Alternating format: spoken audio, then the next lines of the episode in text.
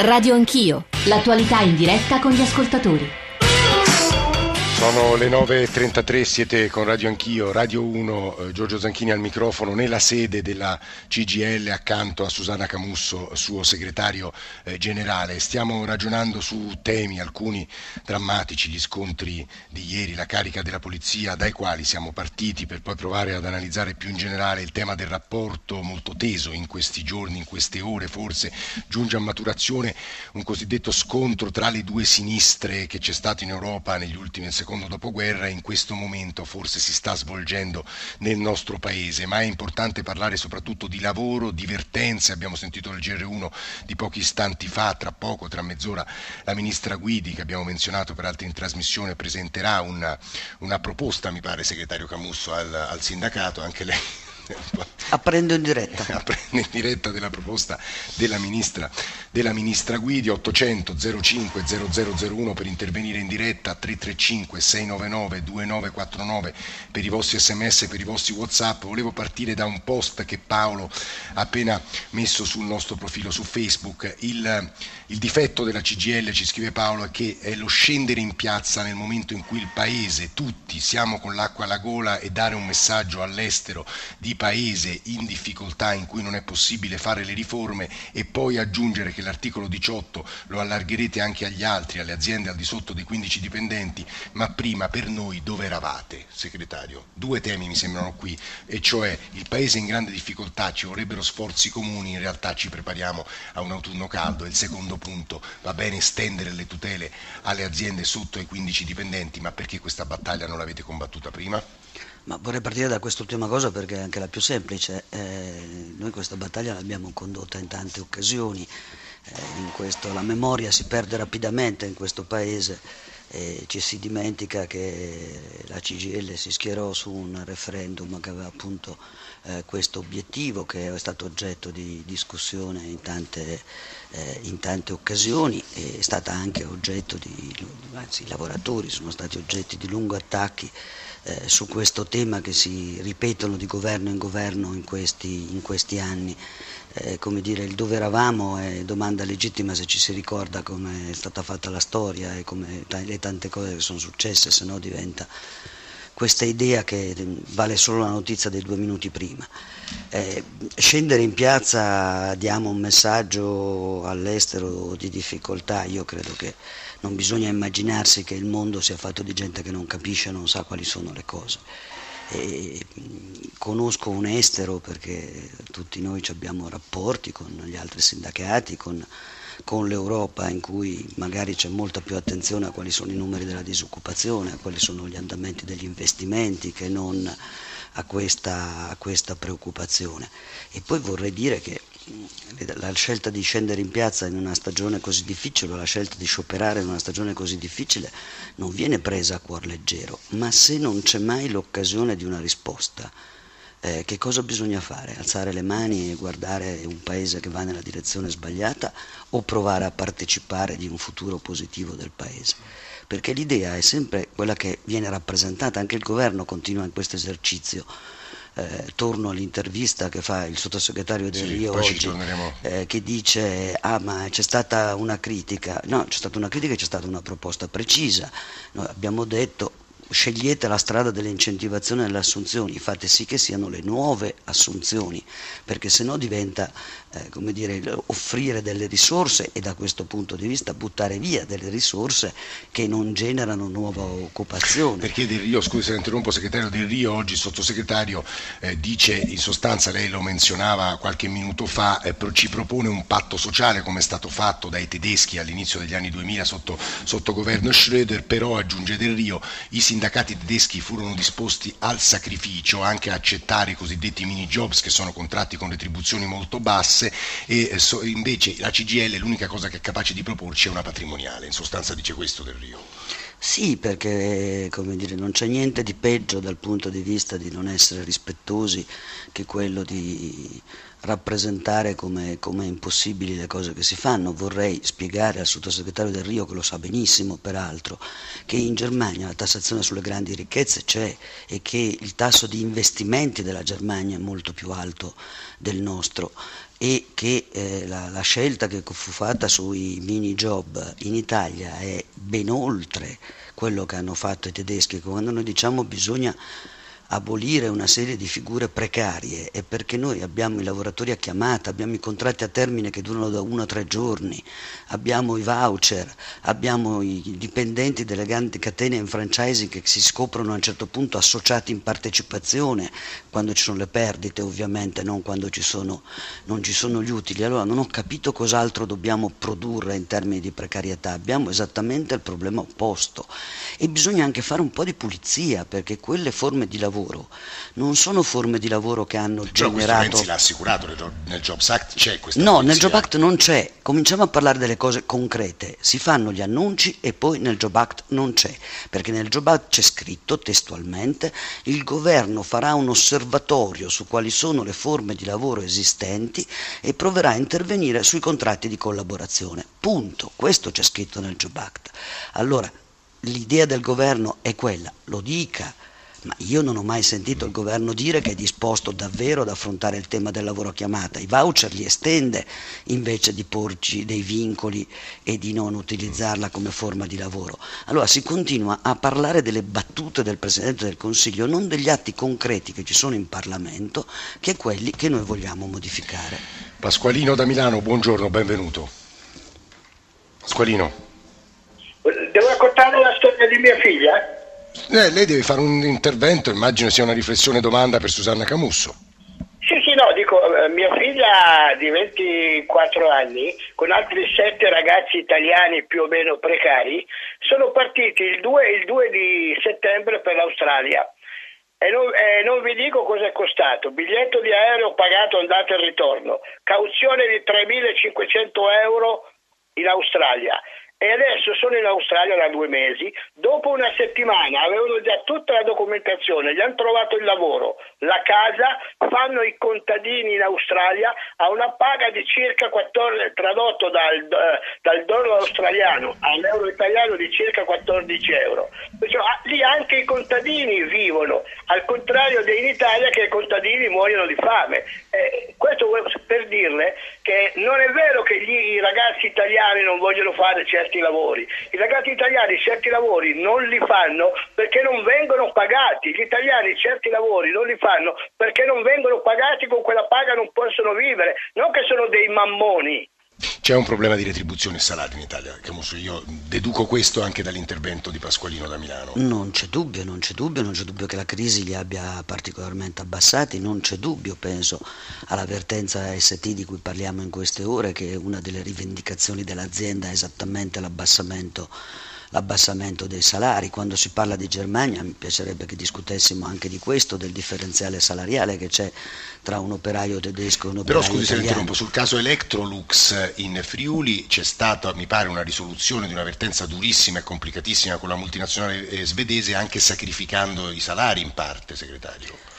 Sì, eh, c'è stata una, una, un'avvertenza che in parte ha sacrificato i salari, ma che ha visto anche un consistente intervento dei contratti di solidarietà espansivi che hanno permesso dire, di contemperare questa esigenza con la salvaguardia dell'occupazione, ma eh, capisce che non è la stessa cosa fare un intervento che attraverso i contratti di solidarietà propone anche un sacrificio ma dà una prospettiva di occupazione o farla per tagliare l'occupazione o farla per esempio rispetto a settori in cui necessità non ci sono e anche qui il cattivo esempio lo dà un governo che nella legge di stabilità prevede un blocco dei contratti pubblici che dura eh, nello schema ormai fino quasi al 2020.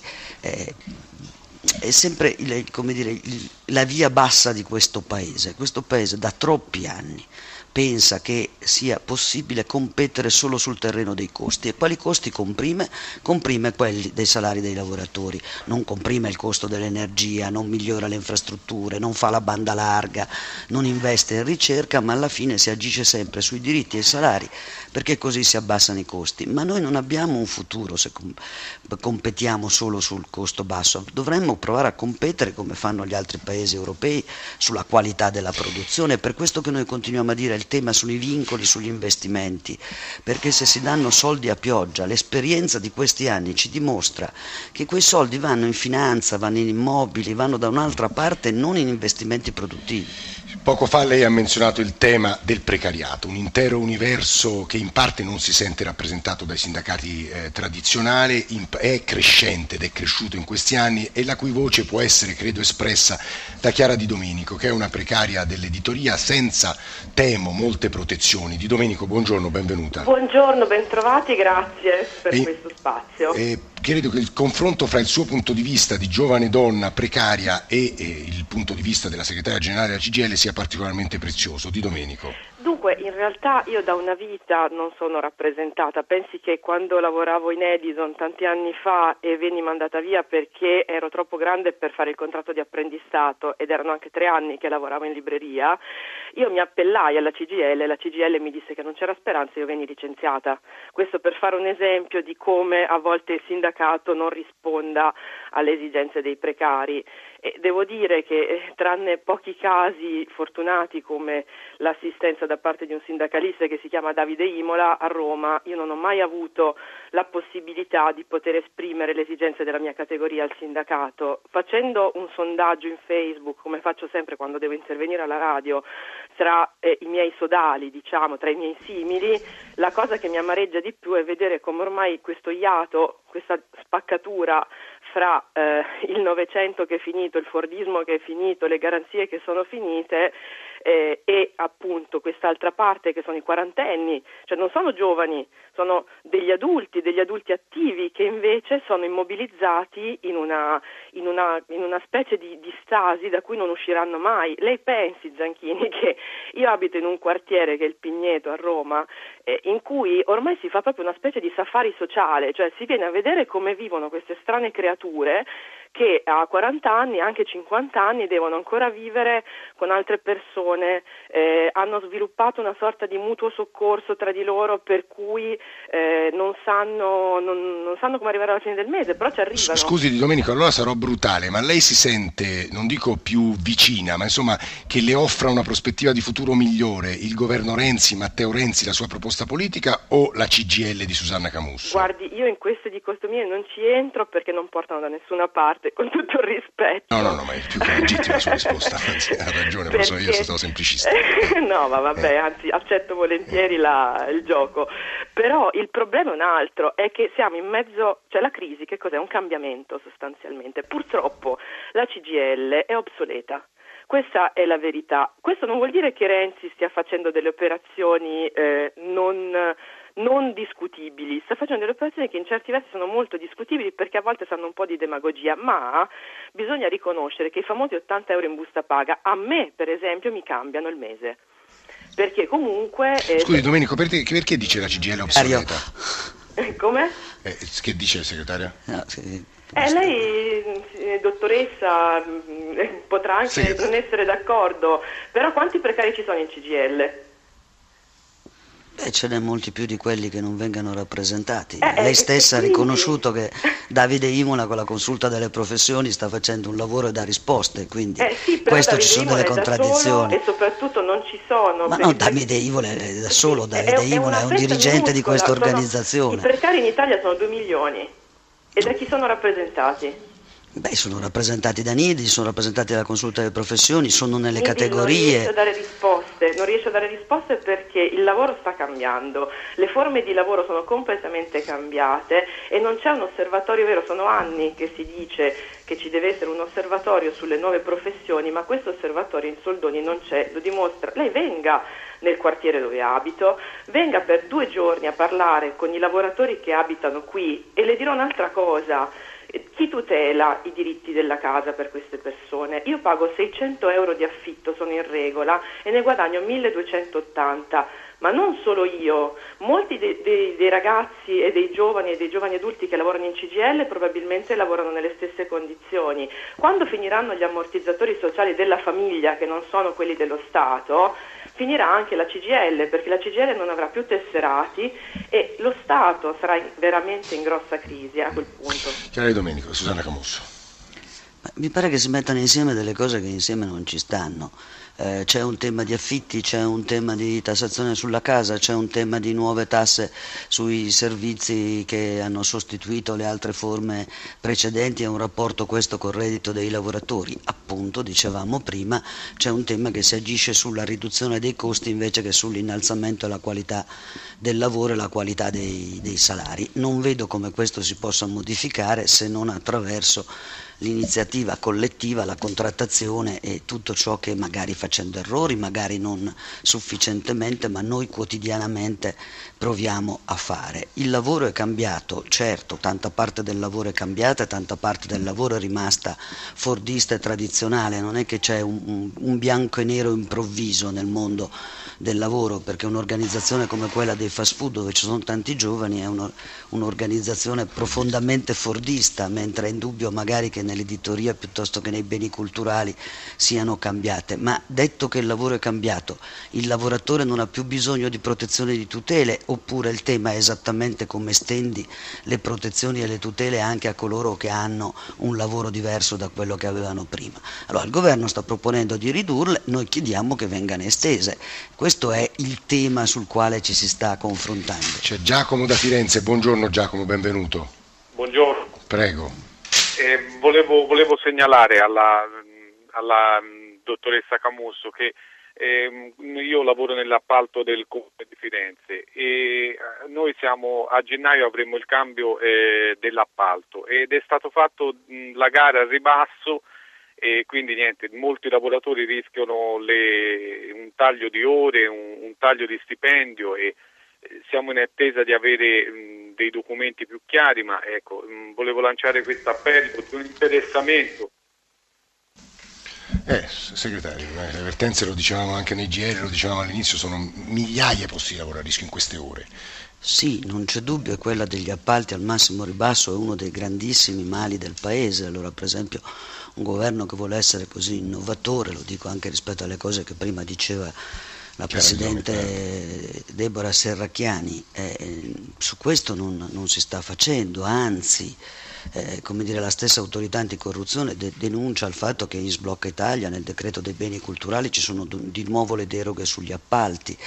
Eh, capisco che è molto faticoso intervenire in un sistema, quello sì, ben strutturato di poteri delle gare d'appalto al, ma- al massimo ribasso sulle opere, però lì ci sta tantissima parte del lavoro povero del nostro, del nostro paese. Ci sono lavoratori che periodicamente si trovano di fronte alla grande incertezza se ci sarà di nuovo quell'appalto, quale sarà il prezzo, quante ore potranno lavorare.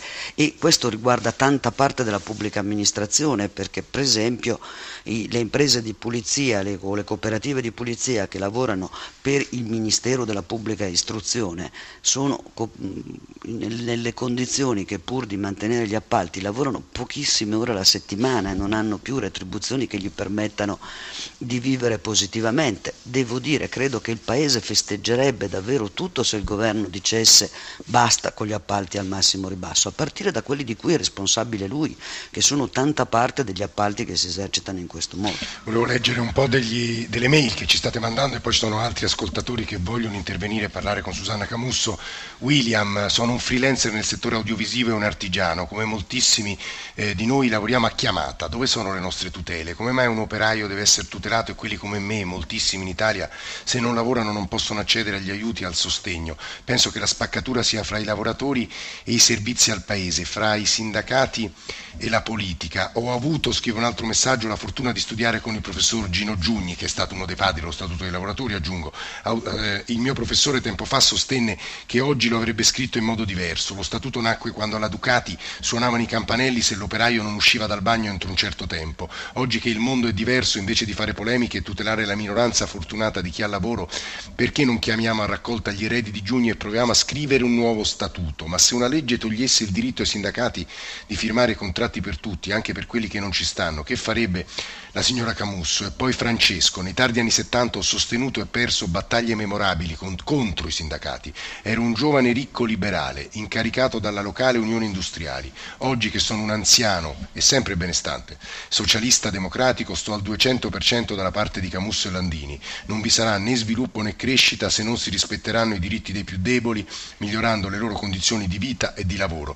Io me li sono appuntati questi passaggi, c'è Marco da Varese che è un imprenditore, Marco buongiorno, e anche eh, Vaid da Udine, prima Marco e poi Vaid. Marco, buongiorno. Buongiorno a voi. Che ci dice? Io volevo soltanto manifestare questo disagio. Io sono imprenditore, ho dei dipendenti ai quali cerco di far valere i diritti che hanno, quelli onesti naturalmente, e non riesco perché il sindacato mi si mette di traverso, dicendo che ha le mani legate e non può fare nulla. E invece di fossilizzarsi sull'articolo 18 o quant'altro, perché il, il, sindacato rischia di fare la figura dei, dei figli. Se, scusi Marco, sia più concreto, perché la, l'espressione così è un po' generica. Il sindacato rischia di fare la figura... No, quello sì, ma quando dice le mani legate, che intende? Mani legate perché io ho dei dipendenti che eh, presso una, un'azienda con la quale collaboriamo ricevono dello stalking, ricevono delle, dei, dei, pressing per non stare a casa dal lavoro, eh, se stanno a casa dal lavoro vengono minacciati di licenziamento, quindi abusano, le, le imprese abusano e il sindacato mi dice che non può fare niente perché non c'è un reato è, è assurdo che, che, il sindacato non sia in grado di intervenire su queste cose e poi facciamo le manifestazioni per l'articolo 18. Mm, questa sì, è una questione un po' troppo specifica e dettagliata, segretario, è un po' difficile rispondere su questo. Vaid da Udine è un farmacista curdo. Buongiorno Vaid. Buongiorno a voi. Eh, io volevo semplicemente ringraziare Camuso, ringraziare tutti sindaca- eh, eh, tutto il sindacato. Eh, grazie ecco, per lotte che fanno ecco, per tutti i lavoratori. Sicuramente chi fa qualche errore commette, sicuramente CGL e tutto il sindacato hanno commesso dei errori, ma adesso eh, dare tutta colpa al CGL eh, o al sindacato forse, forse eh, una maniera esagerata adesso che tutta arretratezza dell'Italia è colpa del sindacato, forse questo non meriterebbero. No, questo mi permette di aggiungere io. No, decisamente no. Chiara Di Domenico credo volesse replicare alle cose che ha ascoltato sinora. Chiara Di Domenico non c'è accaduta. Susanna Camusso, allora, eh, abbiamo raccolto testimonianze di ascoltatori anche di segno molto diverso, non semplice dare loro eh, ordine. Eccomi. ah, Chiara Di Domenico, che voleva dire? No, niente, ci tenevo a dire questa cosa che io penso di Vittorio, adesso sarà un po' anacronistica, però di Vittorio riuscì in qualche modo a fare il sindacato perché lavorava in mezzo alla gente. Io quello che ci tengo a dire è semplicemente che se il sindacato vuole essere d'aiuto a questa orda di lavoratori così diversi fra loro, deve per forza di cose riscendere in questo mondo perché la precarizzazione al di là di tutto è un fenomeno mondiale. Quindi se non ci sarà questo adeguamento... Eh, Scusi sarà... Domenico, ma perché dice deve scendere?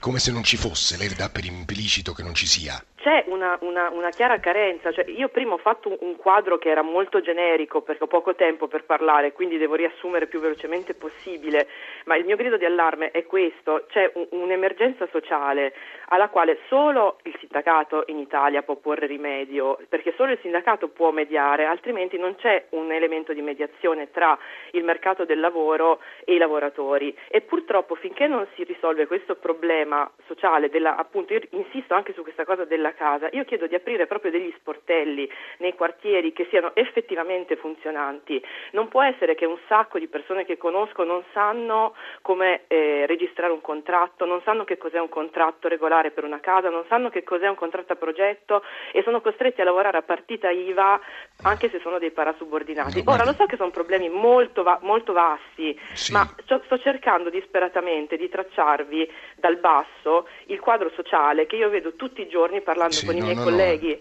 Ma è un mondo, appunto lei citava due milioni di persone, Camusso, eh, questo è un mondo difficile. È un allarme quello che sto lanciando, per perché se, se, noi continuiamo a non versare i contributi, se noi continuiamo a lavorare in questo modo, arriverà un momento di collasso, di stanchezza inevitabile. Ora, io lo so, io sono semplicemente un ufficio stampa, non sono un sindacalista, quello che sto veramente chiedendo con un, un, velo di disperazione, perché se la situazione non cambia, qui la, la, situazione è veramente grave, di cercare di fare proprio uno studio. È inutile continuare in queste polemiche come quella di ieri, non portano da nessuna parte. Cioè... Domenico si fermi, lasciamo, cioè, abbiamo un paio sì. di minuti Camusso, perché questo c'è un mondo che non si sente tutelato, conosciuto addirittura, dice Di Domenico. Io credo che sia evidente perché è un mondo, un mondo, polverizzato, quindi è un mondo che spesso non conosce neanche le tante esperienze che faticosamente si provano a fare perché rispondi magari a, a una situazione, nel frattempo ce n'è tante altre che, a cui non, di, non, riesce dare, non, riesce a dare, risposta, però eh, poi bisogna andare all'origine delle cose perché quello che invece non è per noi credibile è che sia necessario che il mondo del lavoro diventi così. E allora forse bisogna andare all'origine, forse ci sono una serie di forme di lavoro che sono, credo, proprio un dramma per, per, per i lavoratori e per le condizioni sociali che aprono, che bisognerebbe abolire, bisognerebbe ragionare non dell'ineluttabilità della precarietà, ma del fatto che la precarietà ha un'origine precisa, un tentativo di pagare sempre meno il lavoro e Noi invertire questo. Bisogna. Stiamo dando la linea al GR1 delle 10. Alle 10 eh, Renzi ha convocato i lavoratori della ST. Voi ci, ci, andrete, ci sarà una vostra delegazione? Ci sono i sindacati dei metalmeccanici. Mm. Tra l'altro alle 12 qui, se non sbaglio, segretario, è previsto il Comitato Centrale della FIOM, no? sì. altro, altro, momento importante il giorno dopo quello che è successo ieri proprio in relazione all'avvertenza eh, di Terni e della ST. Stiamo dando la linea al GR1 delle 10, torniamo tra pochissimo con Susanna Camusso qui dalla sede nazionale della CGL, con voi ascoltatori, con le vostre domande, con i vostri dubbi, bisogna parlare di concertazione perché questa espressione che è stata usata in queste ore è finita la concertazione, ha bisogno di qualche dettaglio dettaglio, di qualche spiegazione, che significa, che conseguenze avrà sulla società italiana, perché non è un passaggio da poco. I nostri riferimenti per continuare a scriverci, a intervenire, radio anch'io, chiocciolarai.it 335 699 2949 per gli sms, per i vostri whatsapp 800 05 0001 per interloquire, come vi dicevo, con Susanna eh, Camusso. Ci sono ancora tanti temi da affrontare, da riprendere, perché è il lavoro stamane che è al centro di, di Radio anch'io e lo faremo tra pochissimo, subito dopo il eh, GR1 eh, assieme a Susanna Camusso qui dalla sede della CGL.